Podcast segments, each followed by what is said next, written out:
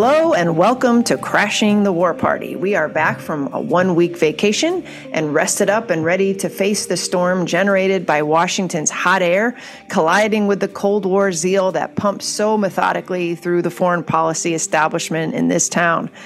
In our next segment, we will be talking to Cato Institute foreign policy analyst Jon Hoffman about Biden's hypocritical human rights policy when it comes to Egypt. But first, let's talk about Biden's hypocritical human rights policy when it comes to cluster munitions and weapons of war that are a proven deadly menace to civilians.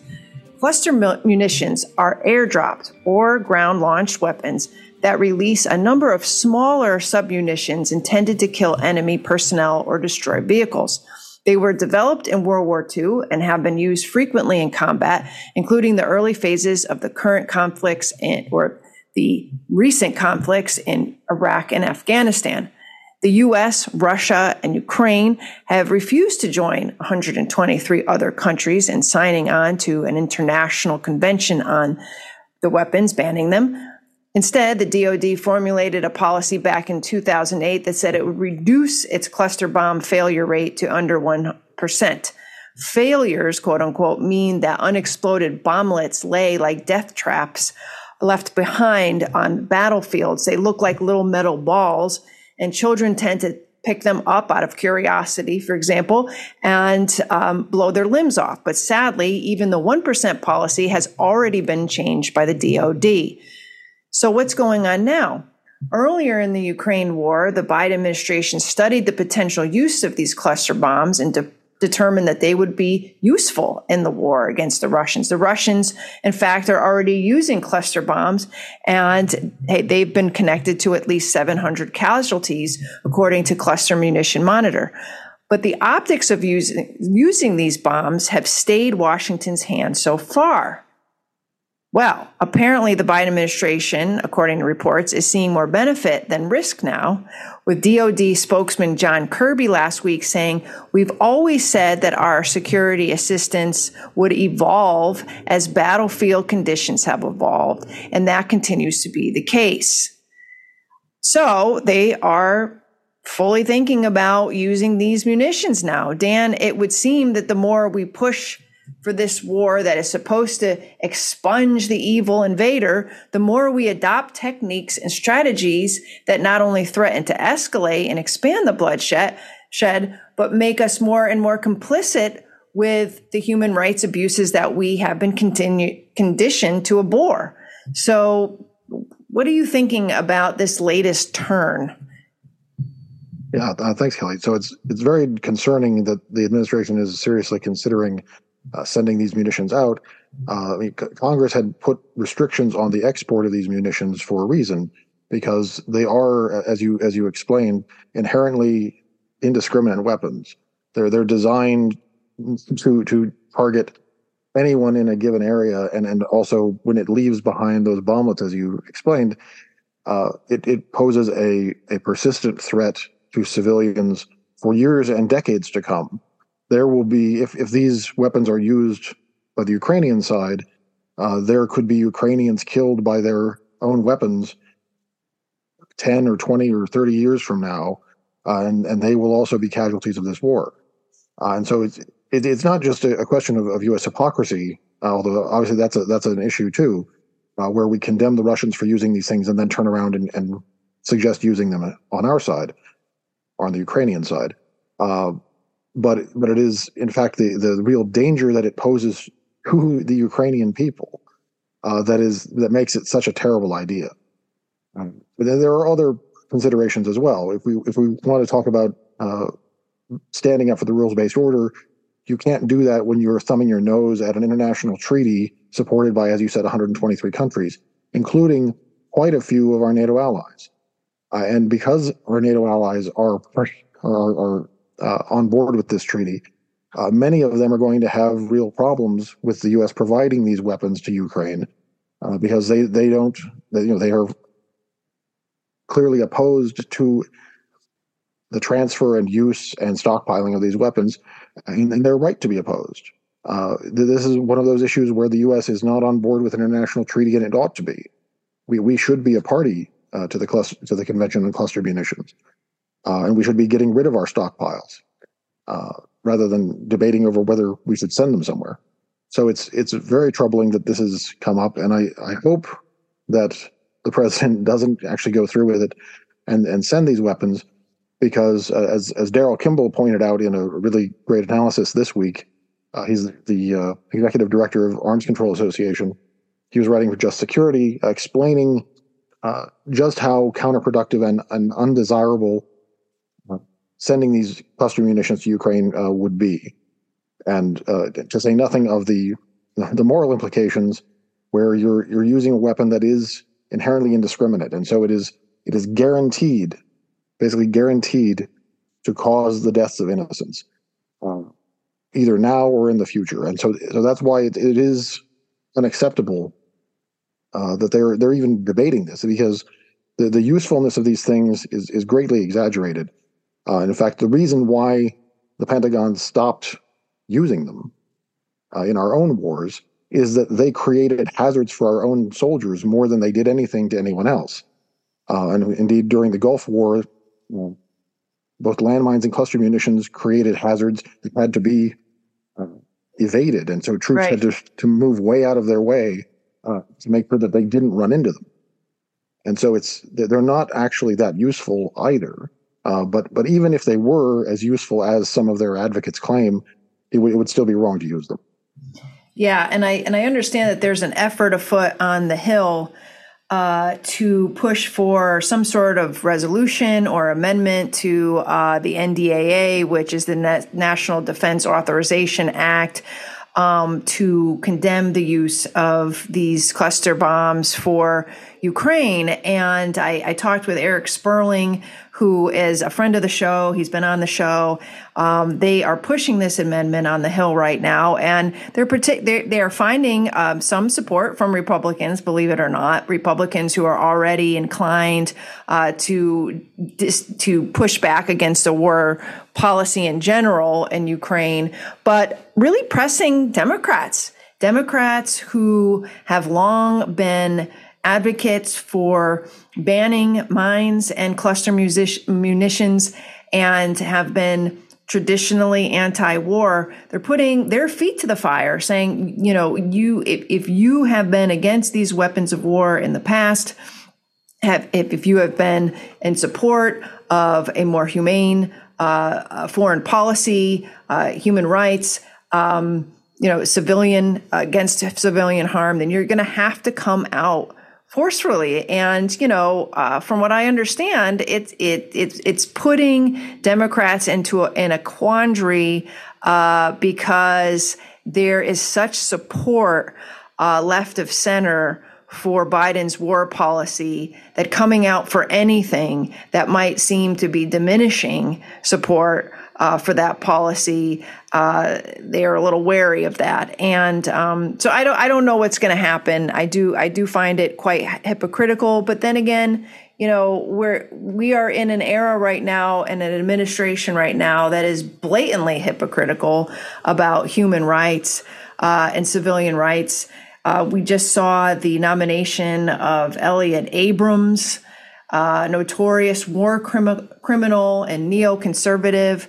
Uh, Biden just nominated him to a public diplomacy council, a bipartisan group in which he had to had to nominate a Republican. But of all the Republicans uh, in the Washington orbit, he nominates somebody who is connected not only with Iran Contra but uh, civilian massacres in uh, Latin America uh, due to Reagan's uh, counter uh, insurgency policy um, back in the 80s and all through uh, the Iraq War. And so we're looking at a, you know, an administration here that that says one thing on one side of its mouth about um, human rights and then and, and does others, including floating this idea of giving cluster bombs to Ukraine.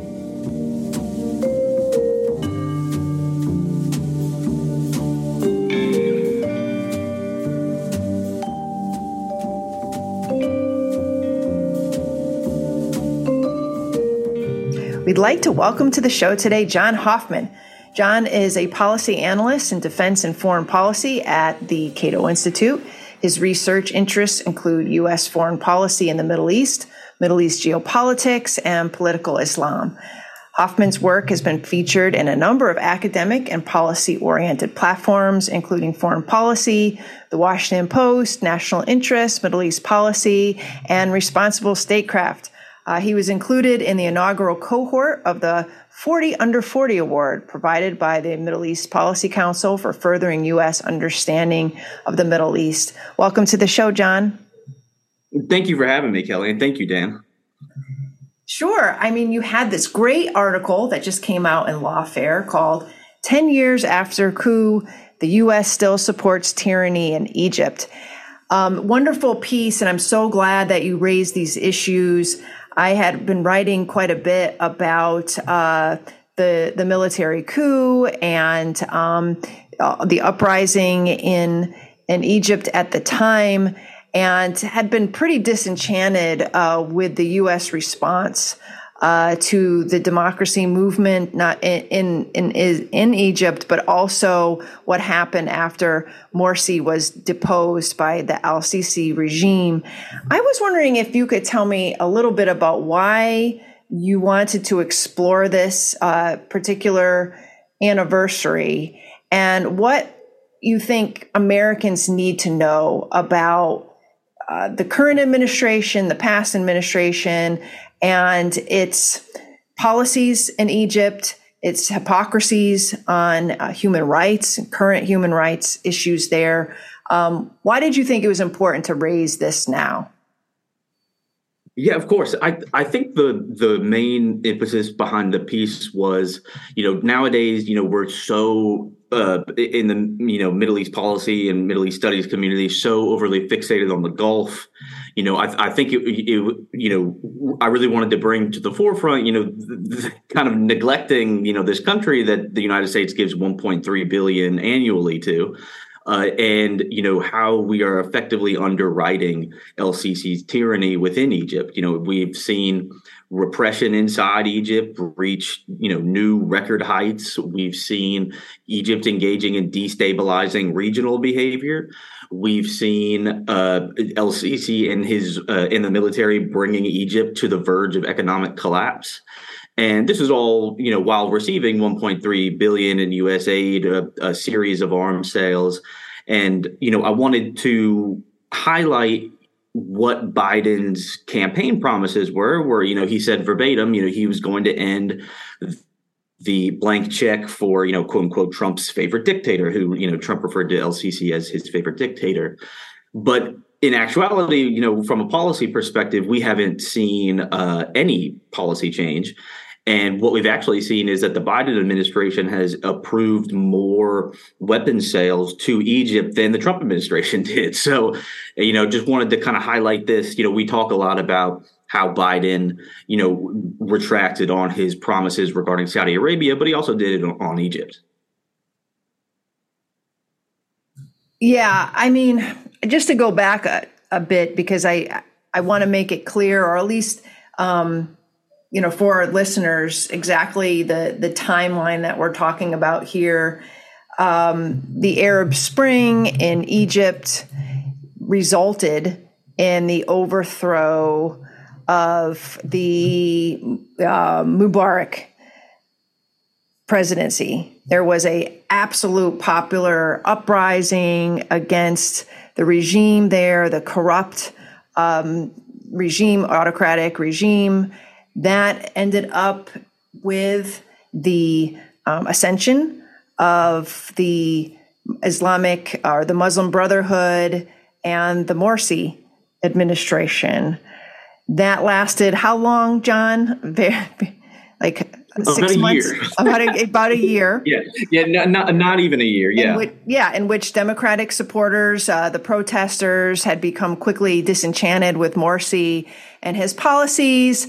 Uh, we don't have to get into the intricacies of what happened there, but the the military had, you know, led by Al Sisi, took advantage of this and staged a coup, overthrowing Morsi, throwing him in jail, and taking over the country, uh, and then displacing all of the democratic movements that had existed during the Arab Spring and in Egypt, and basically not not even just pushing them underground, but destroying the, the democratic movement there. And I thought what you had met, you know, you had talked about in your article was that the United States had been very tepid, you know, in mm. its support for the Arab Spring writ large.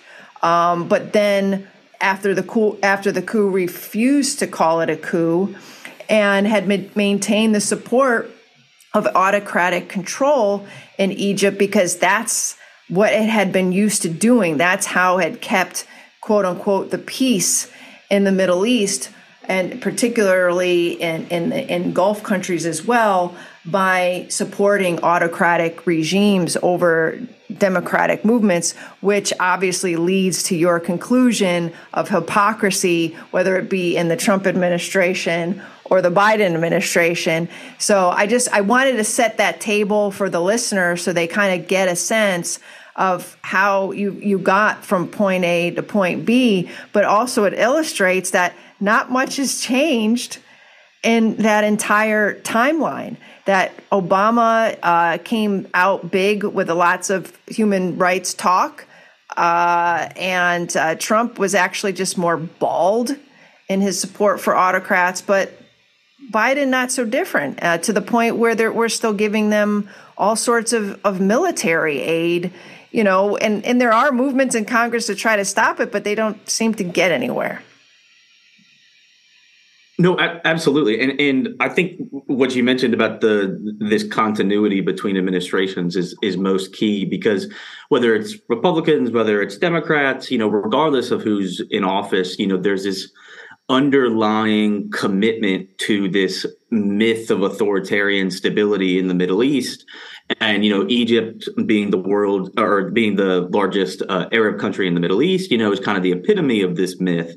The United States believes that in working through autocrats, you know, autocratic rulers, this is the best way to advance U.S. interests. But as I kind of point out in the article and, and have written before and have talked, you know, written in Responsible Statecraft before, you know this idea itself is is flawed because no autocratic regime is inherently stable. They're inherently unstable.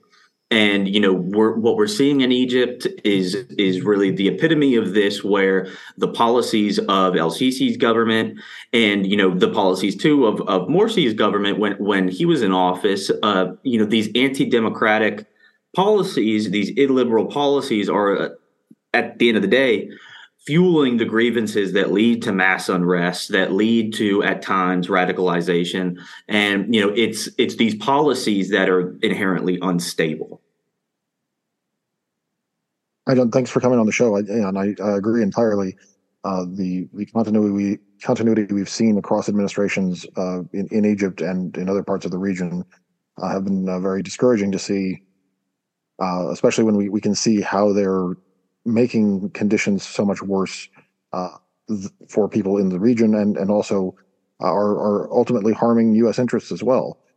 Uh, one of the things we've seen with the Biden administration is that their so-called back to basics approach to the region is essentially embracing all of the old policies of their predecessors uh, and and really offering nothing uh, different from what uh, what has come before.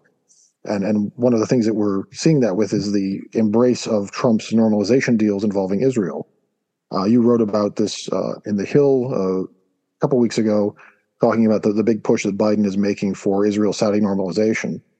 Uh, and, and, you say uh, the U.S. has little to gain and may incur large costs by trying to broker an Israel Saudi normalization.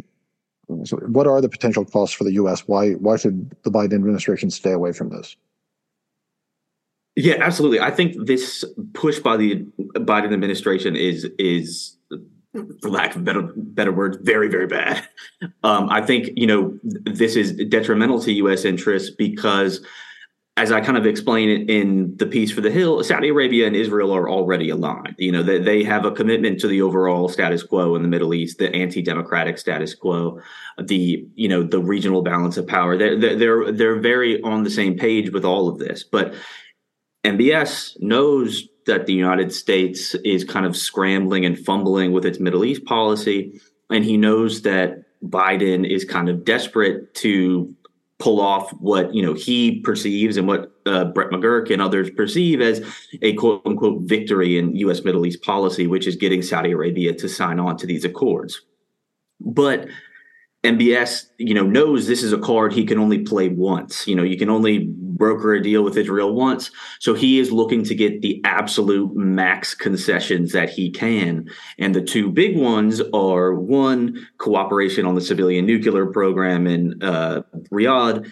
And the second one is more concrete U.S. security commitments to uh, to Saudi Arabia. Now, uh, there's you know not a lot of information you know about whether this is a formalized you know treaty you know is this you know just more you know increased weapon sales to to Saudi Arabia of you know particular technologies that we've typically been hesitant to sell them?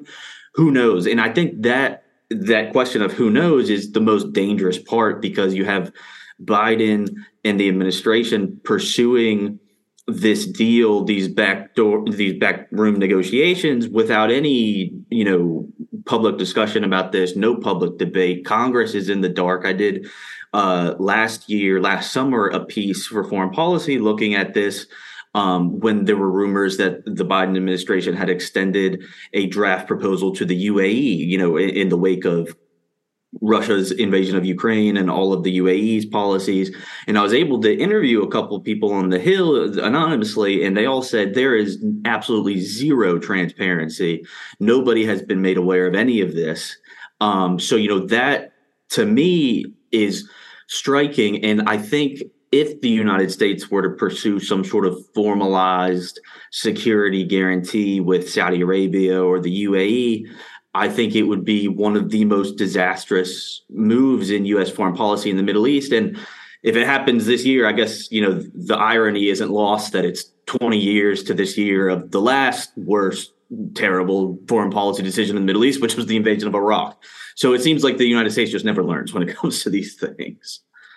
Right. Well, and, a, and a, more formal security commitment to the, the Saudis uh, would end up uh, tying the U.S. to them, end up implicating the U.S. in in their wars uh, if they choose to wage them, uh, and you know possibly even dragging us into them. Uh, and and so yeah, I, I agree. It would be it would be a phenomenally bad thing uh, for us. And and of course, uh, as we know, one of the other casualties of these normalization agreements is is the Palestinian people. These are the people who are being shunted to the side, ignored, and and while, while the Israeli government engages in even more uh, repression of them, uh, while in Washington, the debate is over how can we help to, to reinforce this and, and entrench it even more by making these deals with various authoritarian clients. And uh, so it's, it's, it's really uh, disturbing to see how, how popular these normalization agreement deals uh, are in Washington when when there there are clearly so many downsides both for us and and for uh, for the Palestinians. Um, and so, what, what do you think is driving the Biden administration to make this such a priority uh, in their approach to the region? What what do they think they're going to get out of it? Uh, maybe you know, maybe just thinking in terms of, of what Biden or the administration will get out of it, not the U.S. Sure. So I think you know the Abraham Accords themselves have become the new guiding rod of U.S. foreign policy in the Middle East, and I think you know the Biden administration is uh, the the approach of the Biden administration to the Accords is kind of twofold. One, I think it, that Biden and McGurk and and them think or believe uh, uh, wrongly believe that this will somehow benefit Biden domestically leading up to the 2024 elections. I think you know he wants to pull off some sort of big foreign policy win, but when you look at the Democratic Party, you know the the overwhelming opinion has kind of shifted towards the the Palestinians. You know this this is not going to pull anybody to vote for Biden who wasn't already going to vote for Biden or you know who was already going to vote for Trump. You know if it comes down to Biden Trump in 2024. So I think it's a miscalculated uh, uh, move regarding you know elections and this idea of a quote unquote foreign policy win.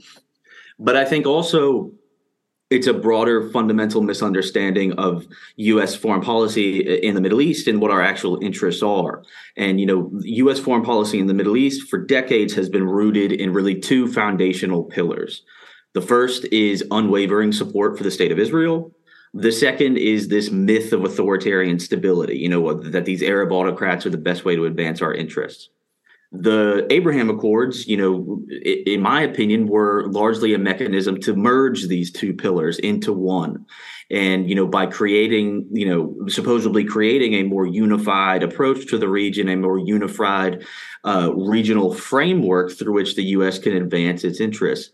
But look, when you take a step back and when you look at the, these actors that are part of the Accords, uh, when you look at, you know what their actual policies are you know these are detrimental to us interests. You know this the abraham accords themselves represent a very top down mechanism designed to preserve the status quo in the region. You know this the accords advance the interest of political elites in the middle east. And of course as as you mentioned dan you know the party that is always repeatedly left out is the Palestinians. You know, even though the the Abraham Accords are presented as a mechanism to advance quote unquote Middle East peace, uh, the what they're ultimately designed to do is completely sideline the question of Palestine while Israel continues to you know wreak havoc in the occupied territories. I mean, just look at the past couple days in Jenin and in these other areas. I mean, this is uh, you know, and this is all while the United States is continuing to try and expand the accords, and they're doing these, you know,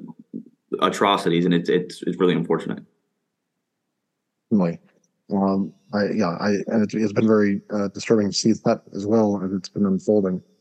Um, and so uh, imagine if uh, if you would uh, suppose that you were in Brett McGurk's place. McGurk is out and, and you're in advising uh, this administration, uh, just suppose, uh, what would you recommend that they do instead? Instead of doing these uh, these normalization deals, instead of backing all these clients to the hill, what what should we be doing instead? I think on, on day one, what what I would do is, you know, call for an end to arms sales, call for an end to military basing in the region. You know, the United States needs to come home. Uh, in the Middle East, uh, less is more. Uh, it's a it's a region that just does not hold the strategic interest that so many in Washington think it does, and I think a de-exceptionalization of the Middle East and U.S. foreign policy in the Middle East is the first step and the first necessary step towards a de-exceptionalization of U.S. foreign policy and a you know reevaluation of American primacy abroad, a reevaluation of our strategy of liberal hegemony, whatever you want to call it, that has been so disastrous for U.S. interests. And I think you know that would be my day one. Is is you know the Middle East was ground zero essentially for the liberal hegemonic project, and it's in the Middle East where reforms need to happen first, or else there is absolutely no chance the United States will be able to adapt to, you know, whether it be events in Eastern Europe or Taiwan or what have you. You know, the Middle East is kind of the first place restraint needs to happen. I know we're running out of time, Jon, but I just want to ask you one quick question. Um, you know, talking about uh, de-emphasizing, uh, deprioritizing the Middle East, has the Ukraine war and the hostilities with China over Taiwan changed any of that dynamic? Do we see or do we sense that the Biden administration is a little more inclined to start letting go of of the Middle East, or conversely, maybe getting a little nervous that they're losing their influence in the Middle East to China, to Russia, to you know inter-party dynamics there um, and might start dig, digging in again because they don't they don't want to lose any of the control that they have had over uh, the last uh, decades. Yeah, I think the second point you made there is is ultimately what's happening. I think the United States, you know, Biden and McGurk and Sullivan, you know, they're viewing what happened in Ukraine, you know, tensions with Taiwan, and also the growing, you know, the expanding footprint excuse me, of of Russia and China in the Middle East as a threat. They're viewing this very much through a zero sum mm-hmm. matrix, and I think that in doing so is not only harmful to U.S. interests, but it risks the Biden administration doing things like brokering Saudi-Israel normalization while offering all these concessions. You know, for them to do so, it, it risks them doubling down on failed approaches in the region. And I know, you know, Quincy, you all have done some really great work on this. Trita uh, has done some articles on this. You know, by viewing the return of Russia and China to the Middle East through this zero sum lens, it neglects how, you know, if navigated correctly, a, a return of multipolarity to the Middle East, you know, could be a net benefit for the United States and actually an opportunity for us to divest from a lot of the failed policies that we've pursued. So, you know, I think by continuing this kind of Cold War logic and now applying it to China, you know, we risk just doubling down on all of the failures of the past couple decades. And, you know, if it results in a formalized security agreement, then formally committing to those failures. Well, thank you so much. I really appreciate your insights on this and would love to have you on again. No, absolutely. Thank you both so much for having me on.